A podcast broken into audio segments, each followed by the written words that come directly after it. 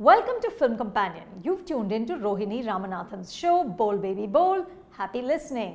हम सब लोग मज़े लेते थे और Oh और खूब सारे सीन्स करते थे एक दिन में आठ दस मर्डर करवाता था टेलीविज़न का काम ऐसे होता है ना जैसे अखबार की तरह होता है वो कि दूसरे दिन वो रद्दी होता है उसमें चाट पकौड़ी खाते हैं लोग I went back to Delhi and I stopped acting for camera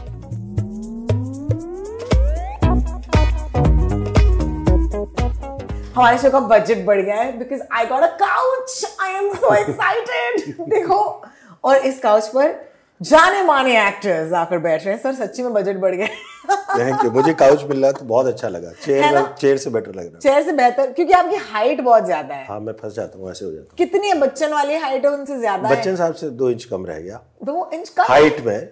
और वैसे तो उनके कदमों में हूँ।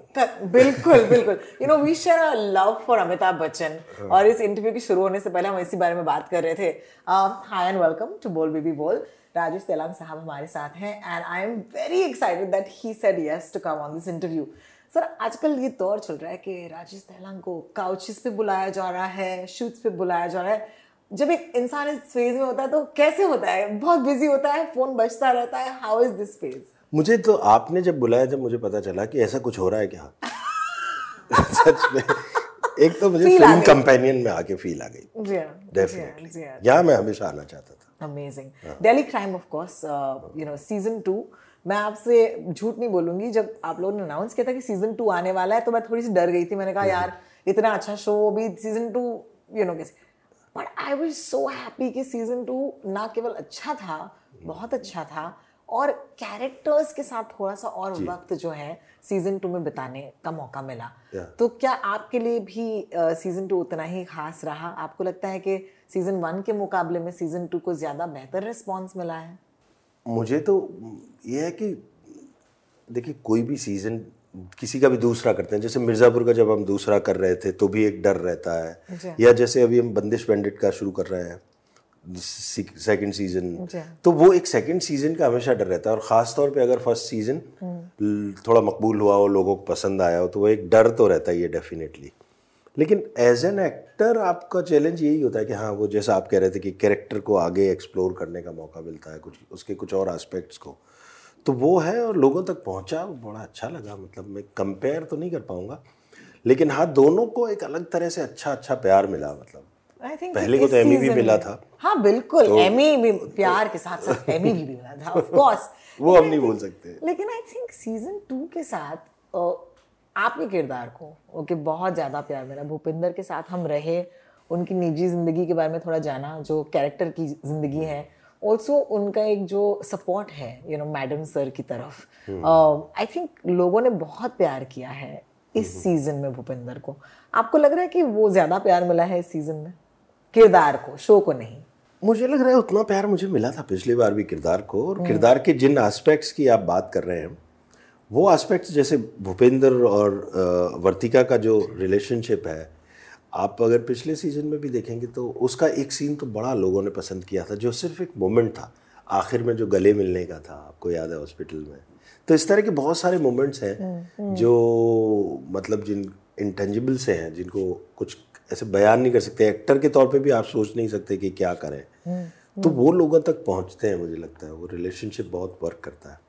You know I remember an interview जहाँ पर आपने शायद ये कोटेबल कोट दिया था और मुझे बहुत अच्छा लगा। आपने कहा था कि art is a shy man's revenge to the world ये मैंने कहीं कहीं से मतलब कोट किया था। हाँ तो बट ये इसे मानते हैं आप? ये आप पर बहुत लागू होता है। तो आप एक शाय इंसान हैं। क्या ये सही होगा अनुमान लगाना? मैं बिल्कुल बहुत मतलब अभी भी जो मैं शाही अब ऐसे बात कर रहा हूँ ना ये मुझे थोड़ी एक्टिंग आ गई इसलिए कर पा रहा हूँ। अदरवाइज़ मुझे शर्म ही आ रही है अंदर से। नहीं सच में मैं जब जैसे मेरा बचपन गुजरा ना बचपन में मैं एक बिल्कुल अकेला सा बच्चा था हमेशा मतलब जो बच्चों में अल्फ़ा मेल होते हैं ना वो नहीं था मैं हमेशा पिट जाता था बाकी लोगों में और अकेला रहता था। तो जो इस तरह के बच्चे होते हैं वो अपना एक कोना ढूंढ लेते हैं तो मैंने भी एक कोना ढूंढ लेता था और कुछ कुछ बनाता रहता था तोड़ता रहता था तो अंदर से ख्वाब देखता था। तो वो उस तरह से हुआ लेकिन मेरे फादर ने बहुत सपोर्ट किया उसमें कि जैसे उनकी प्रिंटिंग प्रेस थी तो हमारे घर में ही वर्कशॉप सी थी एक तरह की कुछ भी बना सकते हो तोड़ सकते हो। तो वो करते थे तो हम लोग कभी पिन होल कैमरा बनाते थे फिर he bought me hand operated projector film projector जो। हैंड ऑपरेटेड ना? और बचपन में जब ये मौका मिलता है तो, कि एक प्रोजेक्टर हाँ। पर फ़िल्में देखना तो कोई फ़िल्म याद है जो देखी थी उस पर? उस पे हम लोग कुछ वो रील्स खरीद के लाते थे दिल्ली से किलो के भाव में। एक सेकंड मैं अपनी ऑडियंस को बताती हूँ रील्स वो इंस्टाग्राम वाले नहीं है। वो रील्स यार फिर celluloid film film reels actually reels जो होते थे वो फ़िल्म के स्ट्रिप्स हुआ करते थे। सर बताना वो किलो के कुछ खरीद के लेके आते। हाँ हाँ हाँ वाओ और वो हम लोग चलाते थे घर में। जी और वो प्रोजेक्ट करते थे वो प्रोजेक्ट करते थे। और टिकटेड शो करता था मैं कि दस दस पैसे बीस बीस पैसे में। तो मैं बचपन से कमाने लग गया था। तो वो जो मेरा शर्मीलापन था वो उसको वो डायरेक्शन मिल गया। फिर एक एक्टर के लिए हमेशा कहते हैं ना कि if I am playing myself ना तो मुझे शर्म आएगी। लेकिन मैं किसी दूसरे कैरेक्टर के अ, क्या फसाड में छिप जाता हूँ। मैं 90s की बात करना चाहूँगी। 90s में television you know happened to all of us और मैं आई थिंक मैं स्कूल में थी जब एक शो आता था टेलीविज़न पर। So there was a generation that found Mandira Bedi okay with cricket लेकिन हमारी जनरेशन ने मंदिरा बेदी को डिस्कवर किया था एक टीवी सीरीज़ के साथ जिसका नाम था शांति।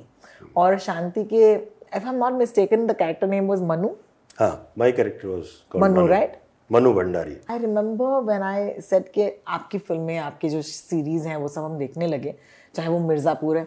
और एक दिन मुझे लगा कि बट मैंने तो इनको देखा है। हाँ। तो मैं बैठ गई मैंने कहा अब मैं रिसर्च करूँगी। और जब शांति आया तो मैंने कहा ओ my god it's like a flash right and उस दौर में you know when you were an actor in the 90s uh, उसके बाद एक दौर आया when you probably were not an active actor in Mumbai you know जिसे कहते हैं। तो you not here you went back to I went back to Delhi and I हाँ। stopped acting for camera. क्यों? क्योंकि कोई अच्छा काम नहीं मिल रहा था। ओके और दो सीन okay. चार सीन मिलते थे तो मैं मना कर देता था। Then I went back to Delhi and started doing theatre started teaching in NSD और मतलब अपने आप को री इन्वेंट करने की कोशिश की मैंने। और थिएटर के साथ पूरी दुनिया घूमने का मौका मिला। एक अलग तरह का एक्सपोजर मिला फिर से। करेक्ट और स्टूडेंट्स को सिखाते हुए मैंने बहुत कुछ सीखा। जी हाँ आपने ये कहा है मुझसे कि सिखाते सिखाते आपने बहुत कुछ सीखा। But I want to take you back to that phase जहाँ पर एक एक्टर के लिए बिकॉज़ आप एनएसडी से ही आए थे। uh, काम भी you know I think it wasn't bigger than Shanti उस उस दौर में। अगर आप डीडी पर होते तो भैया आप तो आपने तो बना हाँ वो बड़ा काम था। लोग उस दौरान भी पहचानने हाँ। लगे थे ऐसा वाला था। हाँ। लेकिन टेलीविज़न का काम ऐसे होता है ना जैसे अखबार की तरह होता है वो। कि दूसरे दिन वो रद्दी होता है उसमें चाट पकौड़ी खाते हैं लोग। लेकिन फ़िल्म एक एक नॉवल की तरह है जो रखते हैं पढ़ते हैं बार बार हमेशा उसकी शेल्फ लाइफ ज़्यादा होती है। क्या आप नाराज़ थे उस दौर से? क्या आप वापस चले गए कि आपने कहा I would rather not do something I want take you back to that phase वो फ़ेज़ कैसा था? मैं नाराज़ नहीं था। वो हुआ क्या जब मैंने डेली सोप किया तो मुझे लगा कि ठीक है एक सीरीज़ एक एक टेलीविज़न सीरियल कर रहा हूँ और अब मैं बाकी फ़िल्म ही करूँगा और टीवी नहीं करूँगा। जब मुझे टीवी का काम मिल मिल रहा था। तब मैंने वो नहीं ये मैंने चॉइस अपने लिए बनाई। बनाई थी।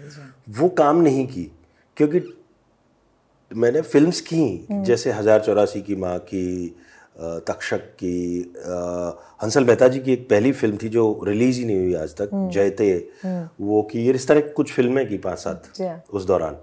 मंगल पांडे इस तरह की कुछ फ़िल्में की लेकिन उनमें कोई ऐसा कैरेक्टर कोई मतलब मुझे कोई एज एन एक्टर एस्टेब्लिश होने में कोई खास फ़ायदा नहीं हुआ उसका।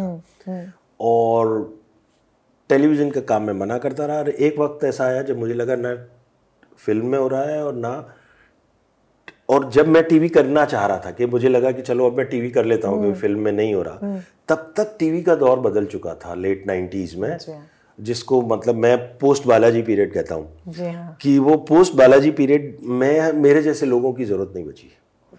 जी हाँ जी हाँ जी हाँ। तो वो फिर ऐसा लगा कि अब मैं टीवी करना चाह रहा हूँ तब टीवी में भी काम नहीं मिल रहा। और जो काम मिल रहा है वो छोटे काम थे। तो छोटे in the sense length wise भी और एक्सप्लोर करने के वाइज भी। ऐसा नहीं कि लेंथ ही सिर्फ़ मायने रखती है। तो मुझे लगा कि यार मैं अ, क्या कहने इवॉल्व नहीं हो रहा या कुछ नहीं हो रहा तो मुझे लगा कि वापस दिल्ली जाता हूँ। बीच बीच में मैं डायरेक्शन करता रहा रहता था। मेरे ब्रदर के साथ डॉक्यूमेंट्रीज बहुत सारी बनाई टॉक शोज़ बनाए। और तो मैं वो उनके साथ वो बनाने लग गया। और animation films with my brother और फिर मैं उस दौरान मुझे इंडियाज मोस्ट वांटेड एक शो आता था उसके करीब सत्तर अस्सी एपिसोड डायरेक्ट किए मैंने। अमेजिंग तो वो जाके दिल्ली जाके डायरेक्ट करने लग गया एक second can you tell me the most fun thing about India's most wanted directed by Rajesh तैरान क्योंकि ये भी हमारे पॉपुलर कल्चर हमारे रगों में बसता है इंडियाज मोस्ट वांटेड मुझे याद है वो बंदा वो जो लेकिन सुहेब इलियासी खुद किसी केस में फंस गए थे। अभी तो वो बरी हो गए। उस दौरान तब वो किसी और को वो मिला मनोज रघुवंशी जी को। तो he used to anchor. And produce and I used to direct मज़ा आता था? हाँ बहुत पागल बना था उसमें। थिएटर के हम सब लोग मज़े लेते थे और Oh और खूब सारे सीन्स करते थे। एक दिन में आठ दस मर्डर करवाता था। बॉडी पे एक्टर वो खूब सारा होता Oh था। तो मज़ा आता था दिल्ली में। तो खूब सारे यारों दोस्तों के साथ किया। इस इस फ़ेज़ में which is the new do you call it the point two zero Rajesh Tailang two point o वगैरह आप इस फ़ेज़ को बुलाते हैं क्या? पता नहीं कह सकते हैं कि अगर अगर अब सॉफ्टवेयर के ज़माने में अगर हम वर्जन्स बनाना चाहे तो।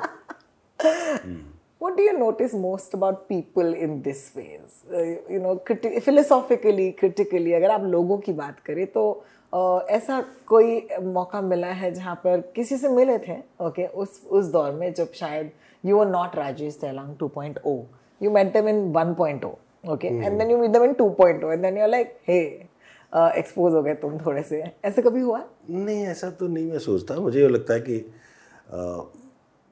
बल्कि कई बार मुझे उल्टा लगता है। मुझे ये लगता है कि मुझे मेरे ऊपर जितना कॉन्फिडेंस था ना उससे ज़्यादा लोगों को मुझ पर था। क्या बात? कई दफ़ा ये लगता है मुझे। क्या बात? क्योंकि मैं सोच नहीं सकता था कि मैं ये कर पाऊँगा। कई बार आपको होता नहीं कि आपको खुद को पता नहीं रहता। इसलिए लोग कहते हैं ना कि आप क्या करना चाहते हो? किस तरह के रोल करना चाहते हो? तो मैं कहता हूँ मुझे नहीं पता किस तरह के करना चाहता हूँ।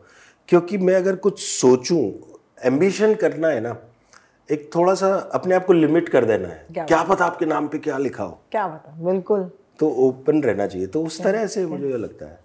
आई थिंक आपका रिश्ता रिच- मेहता के साथ भी कुछ ऐसा ही है ना?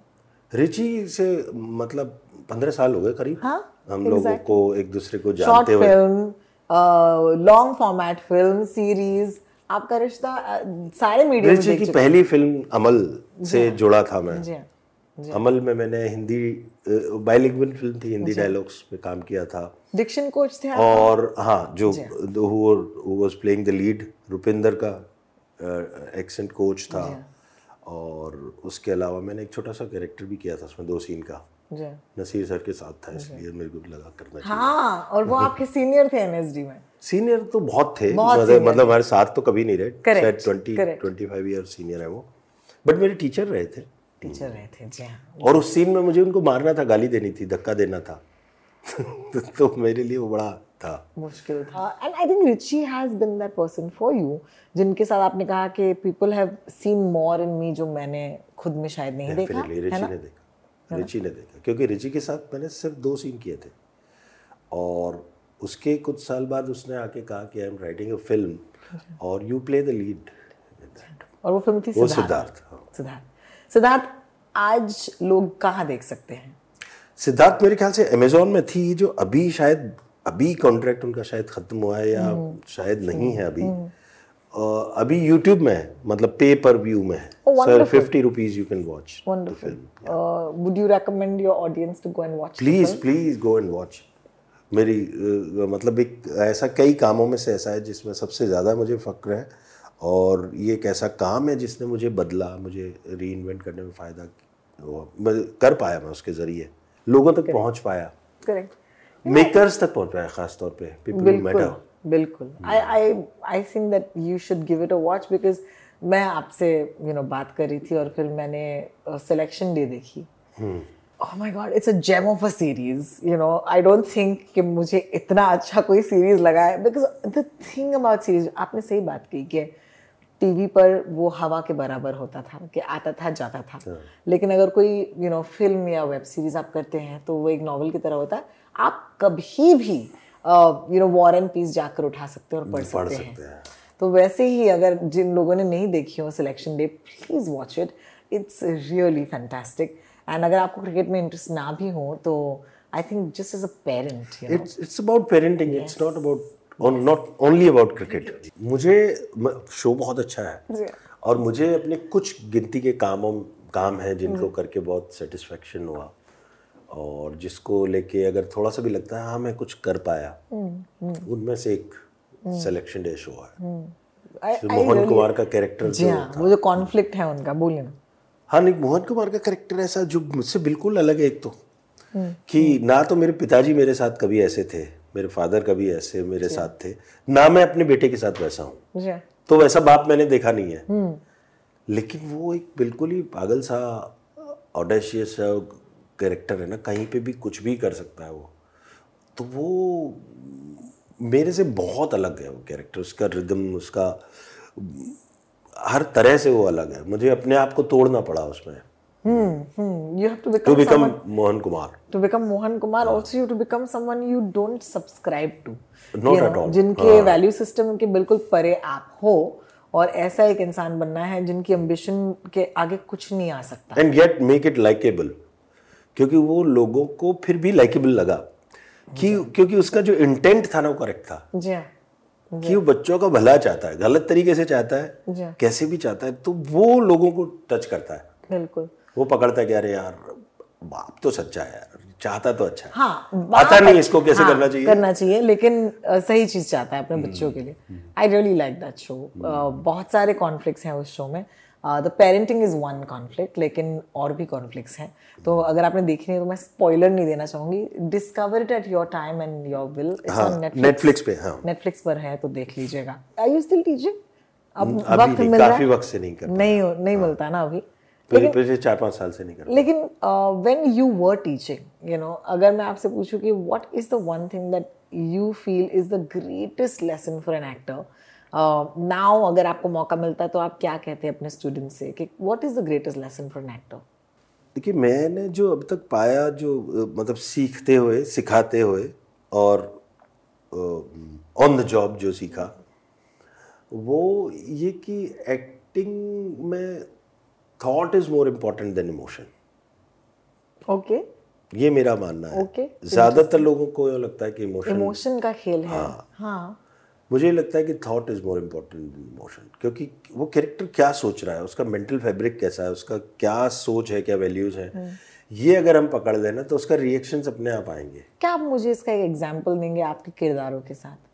देखिए आप कोई भी सीन कर रहे होते हैं ना तो लोग ये सोचते हैं कि कि ये क्या फील कर रहा है इस वक्त। मैं सोचता हूँ ये क्या महसूस कर रहा है ये क्या सोच रहा है इस वक्त। जैसा आप सोचते हो वैसा होता है। मतलब emotions are by product of thoughts और always look for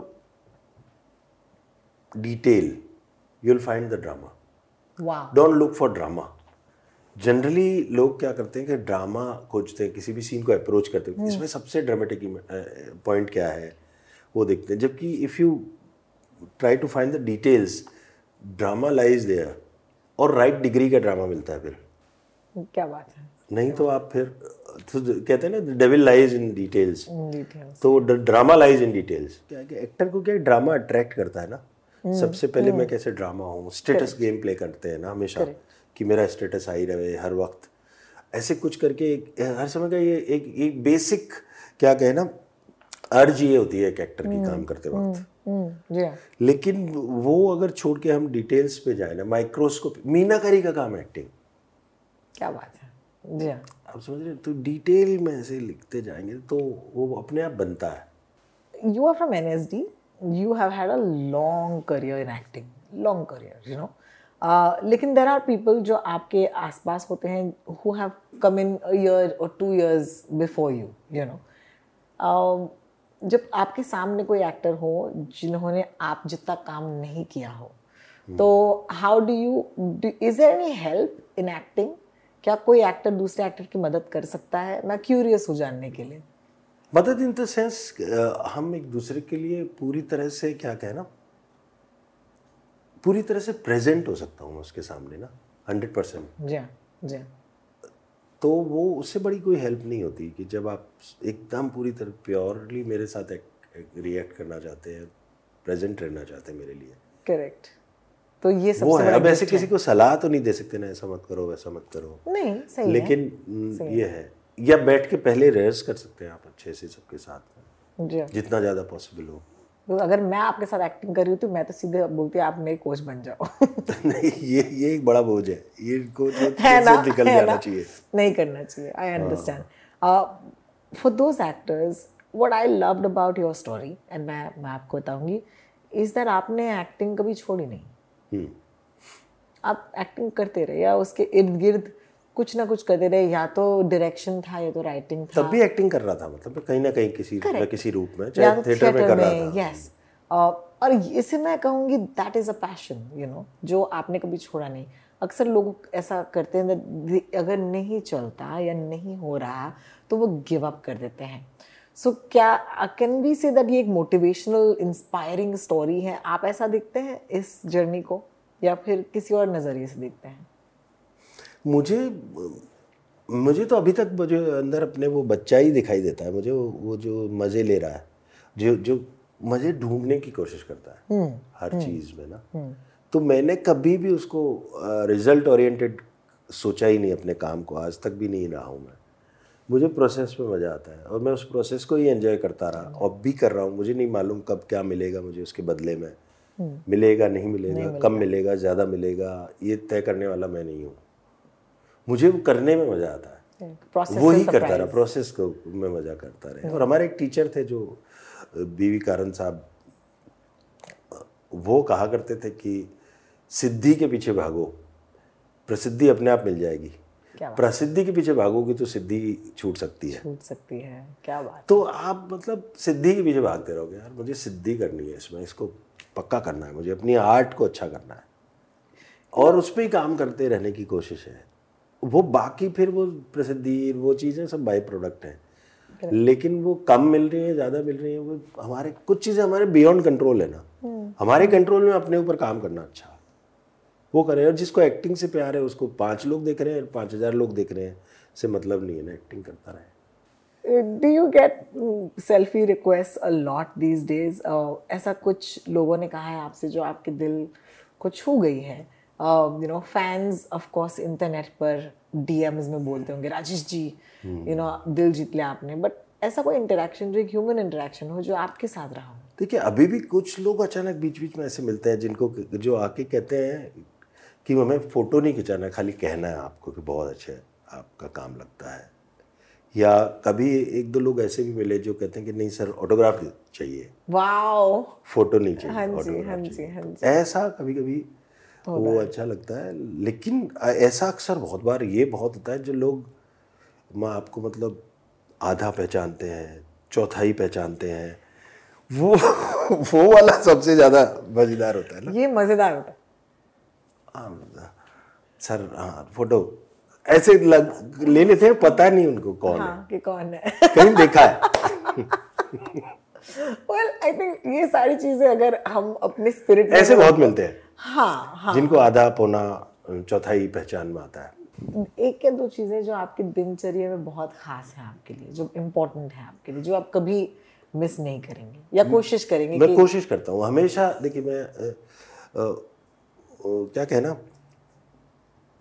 हमेशा मैं कुछ ना कुछ नया सीखने की कोशिश करता रहता हूँ। चाहे वो कोई सॉफ्टवेयर हो चाहे कुछ एनीथिंग एनीथिंग सो आई मतलब I know editing and I know after effects थोड़ा बहुत एनिमेशन वगैरह जानता हूँ। तो ये सीखता रहता हूँ ऐसा काम। जी हाँ। जब भी खाली वक्त होता है। अभी साल डेढ़ साल से मैं फ्लूट बजाना सीख रहा हूँ। तो मुझे वो अगर दिन में वो पैंतालीस मिनट एक घंटा ना मिले उसका तो मुझे थोड़ा सा कोफ्त होती है कि यार नहीं मिला। तो वो चाहिए। कविताएँ लिखते हैं कवि मेरी पोएट्री बुक एक छपी है। हाँ वो भी उसका सेकंड एडिशन आ रहा है। हाँ तो वो कविताएँ कविताओं के लिए टाइम ऐसे निकाल के नहीं लिखता हूँ जब भी ख्याल आए ख्याल आए तो है। अदरवाइज़ मुझे एक तो ये जो मैं कोई जो भी सीख रहा होता हूँ वो या जैसे अभी मेरे को एस्ट्रो फोटोग्राफी का थोड़ा सा शौक हुआ है तो थोड़ा थोड़ा इक्विपमेंट खरीद रहा हूँ और वो तो रात को वो थोड़ा ठीक है दिल्ली की छत में जाके। हाँ। और या मुझे जो ज़रूर चाहिए वो सुबह की दो चाय शांति के साथ। बिल्कुल आराम से। मेरा दिन आलाप की तरह शुरू होता है। क्या बात है। कई हाँ। लोगों का दिन वैसे शुरू होता है ना सीधा ही। हाँ हाँ हाँ। कभी डिस्को में जाए जैसा। फास्ट। या मेरी तरफ़ देख के मत कहिए। नहीं मुझे नहीं पता आपका दिन कैसे शुरू होता है लेकिन कई लोगों का सुबह ही फास्ट पेस्ड होता हाँ, है। उठते ही सीधा वो मतलब फोर्थ गियर में होते हैं। मुझे धीरे धीरे दिन शुरू होता है। भीमसेन जोशी का आलाप चल रहा है। आराम से टाइम ले रहा हूँ। बेलकनी में बैठूँगा एक चाय पीऊँगा। ये सब दिल्ली वाले शौक है सर। दिल्ली वाले शौक। में नहीं होता ये? दिल्ली वाले शौक है। Wonderful Rajesh ji I had such a great time talking to you. मैंने तो डिसाइड किया था कुछ और पूछूँगी लेकिन बातों बातों में हमेशा ऐसे हो जाता है कि हम कहीं और ही पहुँच जाते हैं। बट उम्मीद है कि आपको ये थोड़ा सा जो हमारी बातचीत है I hope you enjoy it बहुत मज़ा आया बहुत मज़ा आया। थैंक यू सच में। Thank you thank you so much thank you for listening to the film companion podcast stay tune for more reviews interviews and all that's hot and happening in pop culture and entertainment